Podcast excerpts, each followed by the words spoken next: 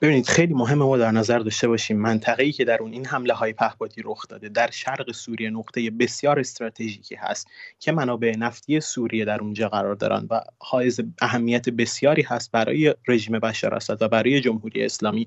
از جمله همین منطقه است که به شکل مکرر مورد حملات هوایی اسرائیل قرار گرفته در این سالها. حمله ای که رخ داد رو ما باید در سه سطح بررسی کنیم. اول بحث وجاهت قانونی اون هست که گفته شده این حمله در پاسخ به حمله 15 اوت به پایگاه اتنف بوده و آقای جوی بوچینو که یکی از سخنگویان ستاد مرکزی فرماندهی ارتش ایالات متحده است گفته که این حمله کنترل شده بوده و سعی کردیم که افزایش درگیری ها رو به دنبال نداشته باشه.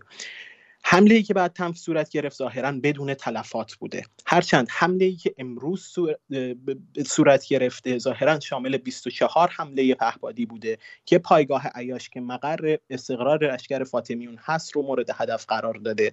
طبق ارزیابی های CNN نه انبار مهمات به شکل کامل از بین رفتن که قرار بوده به شکل اولیه بین 11 تا 13 انبار بوده باشند ولی برای کاهش تلفات انسانی این رو به 9 انبار تقلیل دادن.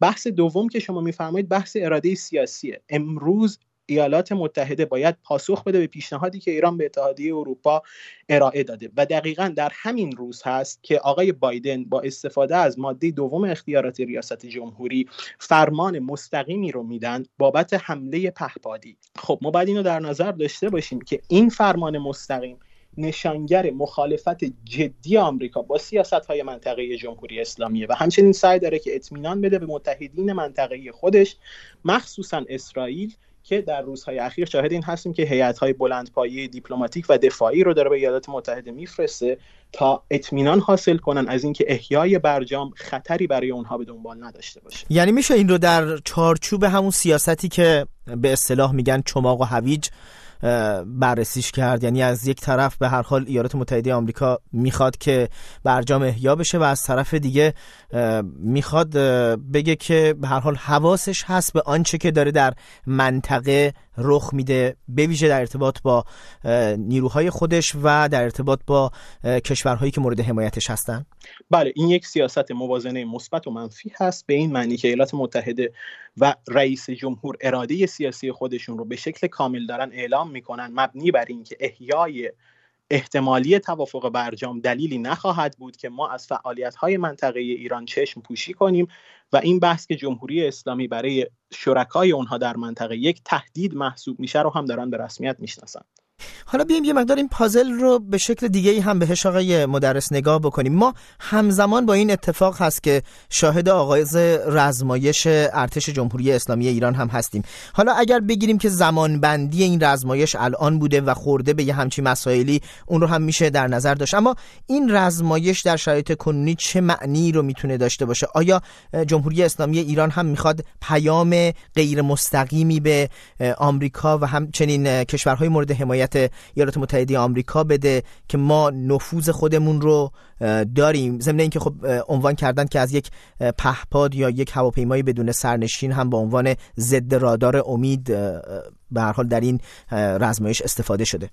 ما هرگز نمی‌تونیم عناصری که یک جنگ روانی رو کامل می‌کنن نادیده بگیریم. باید در نظر داشته باشیم که توان پهپادی جمهوری اسلامی یک عنصریه که مدت هاست دارن روی اون مانور میدن و از یکی از عواملی که دارن در صحنه روابط بین الملل استفاده می‌کنن به عنوان یک لورج به عنوان یک عنصر فشار به کشورهای دیگه.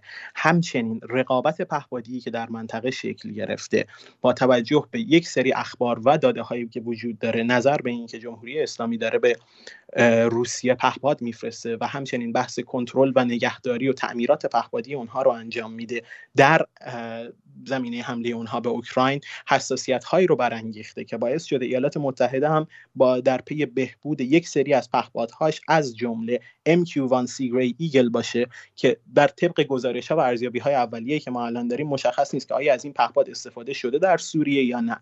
اما اگر چنین باشه به این معنی هستش که اونها هم به دنبال در ادامه این رقابت تنگاتنگ هستند. و اینکه فکر می‌کنید که در این میون تمام این ماجراها به چه شکلی پیش پیش خواهد برد وضعیتی رو که ما شاهدش هستیم در خاور میانه با توجه به نفوذی که جمهوری اسلامی از طریق گروه های نیابتی خودش در خاور میانه داره. از سمت دیگه به هر حال اسرائیل هست که نگرانی های خودش رو داره و تحرکات خودش رو انجام میده به نوعی در حتی خاک سوریه.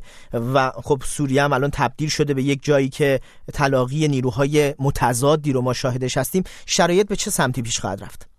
شرایط اگه به شکلی که الان پیش میره بخواد ادامه پیدا کنه ما باید منتظر یک فاجعه انسانی تمام ایار در سوریه باشیم به خاطر اینکه سوریه تبدیل شده به زمین بازی جنگ گروه های نیابتی که دارن به نفع کشورهای مختلف اونجا می جنگند و این مردم سوریه هستند که جان و مالشون در خطر در خطر نابودی قرار داره. اما در رابطه با شرایط منطقه باید در نظر بگیریم این جنگ ها و این حملات در ابعاد کوچیک وقتی که انجام میشه بخشی از اون پولیتیکال تنشن و بخشی از اون استرس سیاسی که می‌تونه منجر به یک جمع تمام ایار بشه رو دارن خالی می‌کنن و تخلیه می‌کنن.